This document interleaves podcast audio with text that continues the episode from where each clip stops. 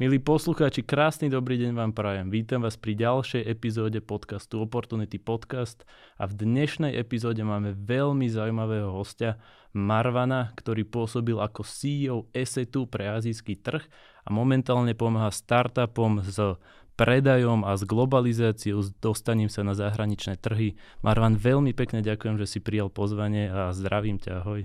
Ahoj, ahoj, ďakujem pekne za pozvanie a teším sa, teším sa na informácie, ktoré budem môcť dielať s vami.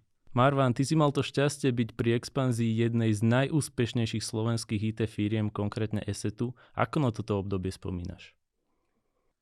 Uh, ani by neviem odkiaľ začať, lebo to bola asi najbohatšia, najbohatšia skúsenosť. Uh, uh, vlastne bola to skúsenosť, ktorá ma preniesla z toho lokálneho pôsobenia kde vlastne pred ESETom som niekoľko rokov pracoval v oblasti obchodu marketingu, ale hlavne to boli trhy Slovenskej republiky, Česko a možno nejaké tie okolité trhy, ale nebol to taký ten, by som povedal, taká tá globálna, globálna expanzia. A prvá možnosť bola vlastne pri, pri esete, kde som a, a, vlastne bol povolaný k tomu, aby som zastrešoval rozvoj partnerskej sieti. A ESET, e, známy výrobca antivíru, e, mal e, niekoľko trhov svetovo, kde bol etablovaný. Tá expanzia sa riadila primárne z USA. A samozrejme niektoré trhy boli lepšie, niektoré slabšie, niekde sa darilo, niekde sa menej darilo. A bola taká, taká, taká špecifická skupina trhov. E, to bol Stredný východ, Afrika, mm, Ázia ako taká, e, kde vlastne esetu sa nedarilo tak dobre ako napríklad v Európe alebo, alebo v USA. E, takže e, vtedy môj e, e, manažer e, ma nasadil teda s tou víziou, že využiť aj nejaké to, uh, ten môj pôvod a tie kulturálne znalosti, aby som pomáhal rozbiehať ten, ten, ten biznis tam. Uh, tá expanzia išla niekoľkými etapami. Na začiatku to bolo primárne riadené ako dnes v ponímaní, že remote, uh-huh. čiže zo Slovenska to bolo. Následne klasicky dospel asset k, tomu, k, tej, k, tej, k tej úrovni, že je potreba byť bližšie k tomu trhu aj k, tým zákazníkom. A, tak sa vlastne vedenie firmy rozhodlo založiť a, pobočku v Ázii, k čomu som bol poverený tú pobočku a, aj zariadiť, aj, aj a, prevádzkovať. A, bol to veľký challenge, Samozrejme, pretože Ázia je veľ, obrovský kontinent a, a taký dosť mix rôznych národností, kultúr a tak ďalej. Čiže bolo také dosť dôležité vybrať, že ktorý región alebo ktorá špecifický krajina by bola na to najvhodnejšia. Tak uh, urobil som vlastne prieskum, vyzbieral dáta a v konečnom dôsledku sme sa rozhodli pre Singapur. Čiže to bolo to sme s, koncom 2009 začali, začali na tom pracovať. V 2010 už sa narodil Asset Ázia. Skvelé, skvelé. Pôvodom si Marvan zo Sýrie, čiže sú tam nejaké, či už kultúrne, môžem to nazvať podobnosti s azijským trhom?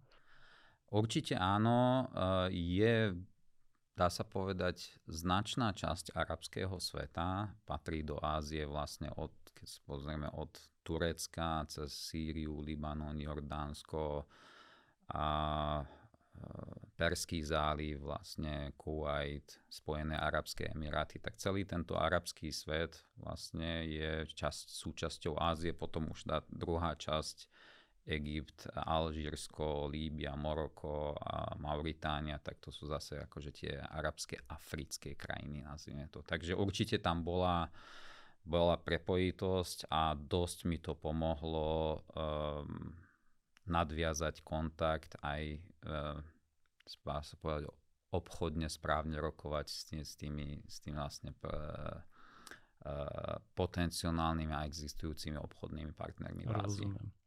Ak niekto z našich poslucháčov možno pripravuje expanziu na zahraničné trhy, ktoré sú trocha kulturálne odlišné, odporúčal by si im, aby ako určitú časť prípravy na, tej, na tú expanziu si práve zisťovali aj kultúrne odlišnosti a pripravovali sa na ne? Je to podľa teba dôležité? Určite áno, aj keď uh, ako príprava je jedna časť tej, tej jak sa hovorí, ten, jedna z tých kom, komponentov na, na, na tú úspešnú expanziu, avšak a, veľakrát, čo vidím, že startupy na Slovensku s tým straglujú, že rozhodnú sa ísť napríklad na, na Sri Lanku alebo na Indiu, pretože tam pri nejakom evente sa im podarilo akvizovať zákazníka, že super, už tam máme referenciu, tak poďme, poďme tam ísť ďalej na ďalších zákazníkov, pár vecí si prečítajú a už vlastne mm, nadobudnú takú, takú tú, trošku nazvime to, že falošnú dôveru, že viem, o čo idem, viem ako na to, idem tam. A potom sa popália na tom, že e, je niekoľko takých drobnejších detajlov, ktoré, dá sa povedať, človek naučí iba z tej praxe. Hej. Následne sa ten startup, dá sa povedať, nejaké zdroje tam spálí bez toho požadovaného efektu a potom etapa číslo 2 je zase už vyhľadať ľudí, ktorí s tým skúsenosť majú a vlastne tých ľudí dostať k tomu, aby tú expanziu tam riadili. Rozumiem. Marvan, ty sa počas svojej kariéry veľa nacestoval. Máš nejaké tipy, ako byť časovo alebo rozpočtovo efektívny počas cestovania? Uh, áno, je to pravda. Dokonca uh, niekedy, keď som na konferenciách vystupoval a pôsobil, tak som sa predstavoval, že volám sa Maruan a bývam na letisku. Mm-hmm. uh, takže uh, dosť, dosť uh, krajín som precestoval. Minule som tak ráta, zhruba asi 29 krajín sveta som prešiel a určite je veľký rozdiel medzi tým, keď človek niekde cestuje rekreačne na dovolenku a tak sa v tom relaxačnom móde, ako keď cestuje za prácou. Čiže treba si to rozumne rozdeliť a skúsiť čo najviac naplánovať vopred. Hej a vlastne naštruktúrovať tú cestu tak, aby to ten človek aj psychicky, aj fyzicky rozumne zvládol. A dá sa povedať, naučil som sa na vlastnej koži, mal som takú skúsenosť, kde som išiel na konferenciu do Indie, tri dni som tam strávil rokovaním, vystupovaním na kongrese. Odtiaľ som sadol do lietadla, išiel som do Malézie, tam sme mali partnerskú konferenciu, takže zase ťahal som 3 dní v jednom kuse a na tretí deň som sadol do lietadla, išiel som do Hongkongu. Wow. Tam som bol zase 5 dní v, v, jednom, v jednom cykle No a keď som sa vrátil na Slovensku, tak si pamätám, že dva týždne som nevedel vyliesť z postele, hej. A už som sa naučil, že takto, takto to už nebudem robiť, hej. Čiže rozložiť, naplánovať a, a nejako v predstihu. Hej, to sa aj hovorí, že jedna z najdôležitejších zručností obchodníkov je práve vedieť si plánovať trasy a keď sa jedná o trasy v zahraničí, tak to platí asi duplom však. Áno, áno, určite áno. A ako dnes dostať sa k nejakým rozumným, dá sa povedať, aj letenkám, tak aby to zase nákladovo nebolo, nebolo horibilné pre firmu, tak je už niekoľko tých možností, aj Google v tom pomáha, aj Kiwi, aj iné, iné v podstate portály. Ešte pamätám si, keď dávno, dávno sme začínali cestovať po svete, tak sme väčšinou využívali nejakú profesionálnu agentúru, ktorá nám tie letenky bukovala, ale už dnes akože dá sa to, dá sa to rozumne optimalizovať. Aj. A práve keď hovoríme o tých financiách, tak je náročné finančne cestovať. A s tým sa mi spája otázka, že Marvan, vedel by si odporúčiť našim poslucháčom, že kedy vycestovať za prácou a kedy bude postačovať či už nejaký videohovor, alebo jednoducho vykonanie práce na dielku? A toto je, ak sa hovorí, dosť často diskutovaná téma, pretože ako vieme, keď došiel COVID, tak ľudia sa nechceli stretávať a to platilo aj v biznise. Čiže spoločnosti investovali dosť do mm, rôznych videokonferenčných systémov, naučili ľudí prezentovať lepšie prostredníctvom tej obrazovky. A zaujímavé bolo, že tie firmy sa online moc stretávať nechceli. Mm-hmm. Čiže preto v tej, v tej prvej etape toho covidu bolo, bolo také hlucho, nazvieme to. Hej, že počkajte, dva mesiace to prejde, tri mesiace a potom sa znova k tomu dostaneme. A čo sa ukázalo, že potom tí ľudia tak videli, že to tak rýchlo neskončí, tak rezignovali a povedali, že tak poďme na, ten, na tie akože online stretnutia. A Zaujímavé bolo, napriek tomu, že to stretnutie prebehlo, že sa tam prediskutovalo niekoľko vecí, skoro ako pri tom, pri tom face-to-face stretnutí, tak ten impact nebol, nebol rovnaký. Stále to trvalo dlhšie, stále to bolo pomalšie. A už v momente, keď sa ukázalo, že ten, ten COVID trošku akože sa uberá, alebo už ľudia či boli očkovaní, alebo prekonaní, tak už zase zákazník pýtal, že tak zastavte sa. A ja keď som riadil uh, tým obchodníkov aj počas pre, pre jedného klienta a počas covidu, tak tlačil som tých obchodníkov, že v rámci možností nech cestujú za tým klientom. A tí, ktorí cestovali, mali najlepšie akože výsledky. Hej. Čiže je výborné, že sú tie digitálne prostriedky, ale stále ten, ten personal touch, ten, ten osobný, ten, ten, ten, ten dotyk nenahradí to tá obrazovka. Hej, čiže obchodníci naďalej budú cestovať? Budú cestovať určite a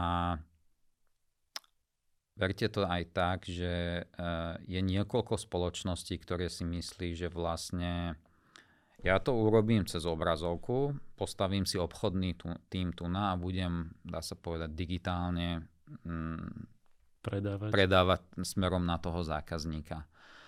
Ale dnes konkurencia nespí.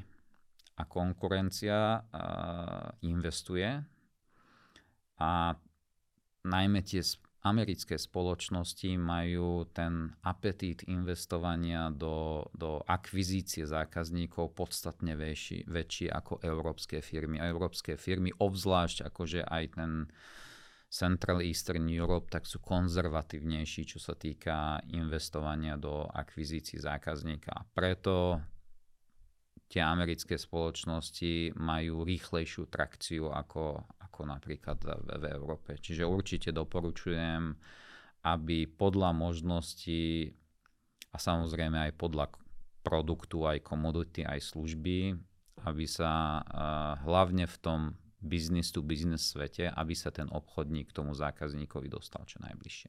Hej, čiže naďalej osobné stretnutia aj za účelom toho, že to stojí trocha viac. Áno. Tá investícia sa vráti pravdepodobne, hej? Áno. OK. Marvan, ako vnímaš cudzie jazyky? Viem, že ovládaš angličtinu a arabštinu, arabštinu. okrem toho ešte niečo? A angličtinu, arabštinu, samozrejme slovenčinu a, a snažil som sa aj trošku po španielsky hm. učiť, ale priznám sa, že nejak som z toho vypadol, hej. Ale určite ako najvyužívanejší jazyk jednoznačne na svete je momentálne tá angličtina, ktorá umožní človekovi sa dohovoriť dá sa povedať, gro tých, tých destinácií. Avšak uh, uh, je zaujímavé, že niektoré krajiny, aj tí manažeri, aj tie firmy napriek tomu, že tú angličtinu ovládajú, tak sa v ne, im nechce po anglicky komunikovať. Očakávajú, že keď vy idete k nám a chcete nám dodať nejaký tovar alebo službu, tak uh, buď ovládate akože náš, náš jazyk, alebo uh, otvoríte lokálny office, kde zamestnávate lokálne kapacity. Hej.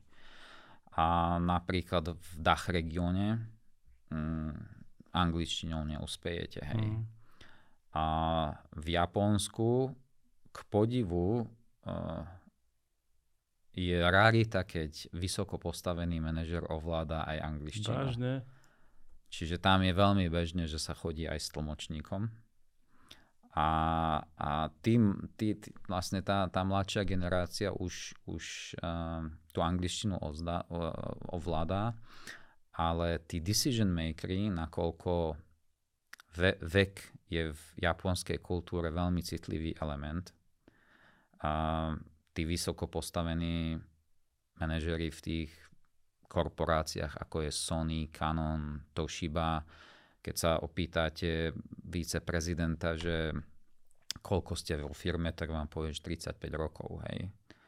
A keď a predtým ste boli nikde, ja som zo školy došiel sem, čiže tam aj meniť prácu často nie je, nie je akože, ne, nedopadá pozitívne na to, na to CVčko. Hej. No práve toto sú tie kultúrne odlišnosti, ktoré treba vedieť. Že keď chcem expandovať do Japonska, tak z angličtinou neúspejem, čiže buď nájsť si lokálneho obchodníka, alebo tlmočníka. Hej. Alebo tlmoč. A lepšie lokálneho obchodníka. A možno ešte taká, taká uh, perlička alebo pikoška, že keď som išiel rokovať za ESET uh, do Japonska, vlastne keď som bol CEO Esetu v Singapúre, tak som mal 33 rokov. Oh. A keď som došiel do, do narokovanie do kanonu, kde bolo, na mňa čakali traja viceprezidenti, každý mal na 60 rokov, tak keď som vstúpil do rokovacej miestnosti, tak uh, najprv si mysleli, že ja som asistent a že vlastne CEO dojde za mnou. Tak keď som sa pozdravil, že to som ja, tak uh, bolo vidieť to prekvapenie na ich tvári, že to akože sa myslí vážne, že ste to vy, alebo nie.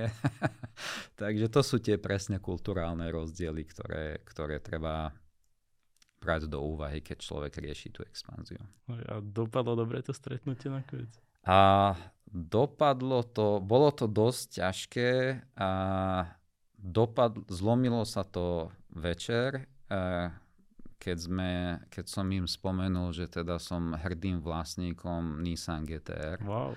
tak vy máte Godzilla? No, áno, ja mám Godzilla, takže už, už, už, už sme sa vedeli, akože, čiže po anglicky sa hovorí, že breaking the ice, a to je veľmi dôležité občas, že nájsť ten bod, ktorý vlastne prelomí ten lad a už potom tá konverzácia naberie v podstate ležernejší štýl. Super. No už keď sme pri tom predaji, Marvan, čo musí vo firme fungovať, aby bola firma schopná predávať či už na lokálnom alebo zahraničnom trhu? Vedel by si vytipovať nejaké rámce, ktoré musí vo firme fungovať? Uh, určite ako firma, firma je, dá sa povedať, zložitý organizmus a ten organizmus hlavne je postavený na ľuďoch. Hej, čiže ten ľudský element uh, je velice, velice dôležitý, aby bol zdravo a správne vyskladaný. Hej. To znamená, že tí ľudia by mali mať drive, by mali mať vzdelanie, by mali priniesť nejakú skúsenosť so sebou a následne, jak sa hovorí, prídu tie procesy, samotný produkt, samotná tá propozícia, ktorá sa poskytuje tomu zákazníkovi, potom marketing okolo toho, cenotvorba, e, analytika, zistenie vôbec samotnej potreby na trhu. Čiže ako je to, je to taký súr viacero elementov dokopy, ale určite, aby v tom predaji bola firma úspešná, tak mať dobre vytvorenú obchodnú stratégiu, mať dobre postavený value proposition a mať dobre pripravenú tú cenotvorbu a potom to vedieť na tú správnu cieľovú skupinu komunikovať. Hej. Čiže takýto, tieto, tieto štyri, som povedal, to sú také hlavné piliere toho, aby sa tomu predaju darilo. OK, čiže toto boli tie piliere celkovo firmy a keď sa dostaneme konkrétne ku produktu, tak vedel by si aj tu možno vytipovať zo pár vecí, ktoré musia na konkrétnom produkte alebo na konkrétnej službe fungovať alebo byť dobré navrhnuté, vytvorené? Určite áno. Ako uh, dnes dá sa povedať, veľa, veľa startupov prichádzajú, nazvime to, že s takými, že s inováciami. Hej napadla ma výborná podnikateľská myšlienka a, a poďme to robiť. Hej. Postaví sa nejaký produkt, budem rozprávať teraz o IT produktoch, aby som, aby som e, nevybáčal, jak sa hovorí, z, e, z, z predmetu mojej expertízy. Postaví sa IT produkt a vlastne potom zrazu, že nepredáva sa. Hej. A Otázka je, že robil niekto dostatočný prieskum, že či je dopyt po samotnom produkte. Hej. Pretože inovácie versus toho, že na trhu je nejaká medzera, nedostatok niečoho, je akože toto môže vyvolať ten wow efekt, ale toto je to, čo skutočne donesie peniaze. Hej. A urobiť ten zdravý balans medzi ten wow efekt a, a, a tou skutočnou potrebou na trhu, tam myslím si, že spočíva dosť veľký magic, aby, aby niekto priniesol produkt alebo službu, ktorá sa bude úspešne predávať. Hej. Napríklad a videl som v Mexico City, bolo veľmi zaujímavé, že veľmi lokálny, veľmi úspešný podnikateľ a založil sieť kaderniciev pre psov. Hej. A pozeral som na to, že prečo, prečo by to akože malo fungovať. Pretože v Mexico City je 25 miliónov ľudí.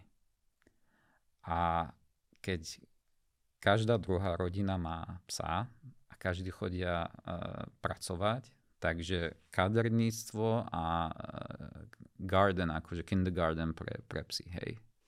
Neskutočne to funguje, hej. To by sa napríklad tu na nikdy neuživilo. Takže to sú také špecifika, že je tam potreba, je tam nejaká situácia na trhu a keď ja po, viem postaviť produkt alebo službu, ktorú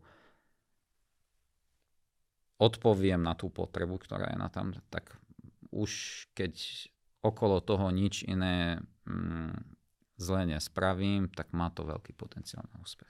Čiže nepozerať len na to, čo si zakladatelia myslia, že tak. trh potrebuje, ale konkrétne ísť za trhom ešte kľudne aj pred začiatkom vývoja. Presne pýtať tak. sa potenciálnych zákazníkov, pozrite, takéto niečo chceme spraviť, mali by ste o to záujem? Áno, presne tak. Dobre, a už keď sme pri tých zakladateľoch, čo sú podľa teba vlastnosti, ktoré by mali mať dobrí zakladatelia startupu? Tak v prvom rade určite odvahu. Hej. Pretože vydať sa na vlastnú cestu podnikania nie je pre každého, by som to tak povedal. Hej. A sú ľudia, ktorí ako podnikatelia nie sú úspešní, ale napríklad ako korporátni manažeri im to ide fantasticky a zase akože naopak, hej. Čiže uh, nechcem akože ísť do nejakého psychologického profilovania, uh, že ako má, aký je prototyp správneho podnikateľa, ale v podstate ako odvaha je tam, jak sa hovorí, dôležitá. A veľmi dôležité je vnímať to okolie. Hej. Lebo v podstate človek v svojom dennodennom fungovaní občas prechádza okolo tých príležitostí, okolo tých nápadov a, a vlastne je super, keď to vie v, v nej navnímať. Hej. A tretia vec by som povedal, a, prostredie alebo network ľudí, ktorý si človek buduje okolo seba, a, prináša niekoľko takých impulzov, stimulí proste. Hej. A, pozerám sa, že ten úspešný človek došiel s takouto ideou, taký úspešný človek, ak sa hovorí, ten success story, odkiaľ vlastne e, prišiel a to prináša veľa ľuďom vlastne ten, tú inšpiráciu, že aha, tak to by mohlo byť zaujímavé. Alebo napríklad z môjho cez presne, ak sme sa bavili, e, že človek cestuje niekde a teraz v cudzej krajine vidí niečo, ako to tá daná krajina rieši a povie si, že prečo to takto neriešime aj u nás. Hej? Možno by to stálo za to, aby som to preskúmal. Hej? A vlastne takto tá pozornosť e, a človek do, dostáva tie impulzy a na základe toho sa narodia fantastické myšlienky niekedy. Hej. Čiže mať oči otvorené, vnímať tie možné príležitosti, už keď sa rozhodnem, že do nejakej idem, tak byť odvážny. Byť odvážny. A ideálne ešte predtým alebo počas toho budovania startupu mať nejakú sieť kontaktov, ktoré mi môžu pomôcť. Určite áno, určite áno. Dobre, a už keď niekto prejde tou cestou toho, že teda vidí nejakú príležitosť, vidí nejaký potenciál na založenie startupu a rozhodne sa, že áno, idem to vyskúšať, tak aké sú podľa teba chyby, ktoré robia začínajúci podnikatelia, začínajúci startupisti, foundry a podobne? A by som povedal, že takú, takú najtradičnejšiu najtradičnejší problém alebo situácia, ktorá nastáva, je, že ja som founder, tak asi ja viem najlepšie. Hej. A tam je dôležité, aby, aby človek vždy bol schopný identifikovať svoje vlastné silné stránky a kde tam, kde nie, tak jednoducho tú, tú vlastnosť outsourcovať. Hej. A pamätám si, že e, môj bývalý šéf v Esete mi vždy hovoril, že Arwan, kľúč k dobrému úspechu je vždy, aby si našiel ľudí, ktorí sú šikovnejší ako ty a oni budú robiť na tvoj úspech. Takže určite s, siahnuť po expertíze v tej danej oblasti a potom vlastne tých ľudí ako dostať k tomu, aby, aby pracovali na tom projekte, tak potom ich akože aj správne podporiť, aj motivovať, aj umožniť im, aby ten talent zúžitkovali vlastne v tom úspechu v tom projekte. Niektorí z našich poslucháčov buď pracujú momentálne v IT biznise, alebo sa do IT biznisu chcú dostať ako zamestnanci, že asi nemajú ambíciu byť podnikateľe, čo je úplne v poriadku, ako si povedal, nie každý musí byť podnikateľ. A čo by si odporučil zamestnancom v IT firmách, v IT startupoch, jednoducho celkovo v IT biznise? Aké sú tie vlastnosti, ktoré by mali mať? Čomu by sa mali venovať? Mali by sa neustále zlepšovať v nových technológiách a tak ďalej? A určite je tam, tak jak sa hovorí, uh, niekoľko, niekoľko takých, som povedal, milestoneov, hej. Pri tom začiatku je dôležité, aby niekde začali, hej. A tam skúsiť, ak sa hovorí, možno to bude, nebude to aj ten, ten ideálny, tá ideálna spoločnosť alebo ten dream job, ale to by som povedal, nech nikoho neodradí, hej. A vždy sa dá niekde niečo naučiť, hej. A treba počas toho stále rozmýšľať nad, nad tým, že kde sa ten zamestnanec chce profilovať. Či chce byť v takej technológii, v takom IT odvetvi, pretože to, to IT dnes je mm, neskutočné more rôznych technológií, príležitostí, konceptov, inovácií, aplikácií, samozrejme aj či je to podľa produktu, služby, alebo je to podľa odvetvia, že IT v bankovníctve je trošku iné ako IT, IT v, v retaile, ako je IT nie, niekde, niekde inde. Hej. Čiže aby ten človek rozmýšľal tiež, že kde ho to ťahá a, a neustále sa aj popri zamestnávaní snažiť vzdelávať ďalej a ďalej. Poznám, ako už tí dosť špecializovaní IT, IT ľudia a je ich nedostatok a sú, som povedal, veľmi dobre platení. Hej. Takže um, poznám aj šikovných IT expertov, ktorí zarábajú podstatne viac ako podnikatelia na Slovensku. tak to je určite zaujímavé. No a bavili sme sa o zakladateľoch firiem a je ešte niečo, čo by si doplnil a odporúčil ľuďom, ktorí by chceli podnikať práve v oblasti IT, teda okrem tej odvahy a okrem toho, čo si akurát vymenoval o tom, čo by mali vedieť zamestnanci v IT? A rozmýšľať globálne od začiatku. A veľakrát je koncept pekný, firma, ale vlastne je niekde, uh, sú nejaké limity, ktoré sú dané tým prostredím alebo tým trhom. Hej. A Slovensko má neskutočne veľa šikovných ľudí a hlavne aj v tom IT biznise, avšak ten trh je neskutočne malý.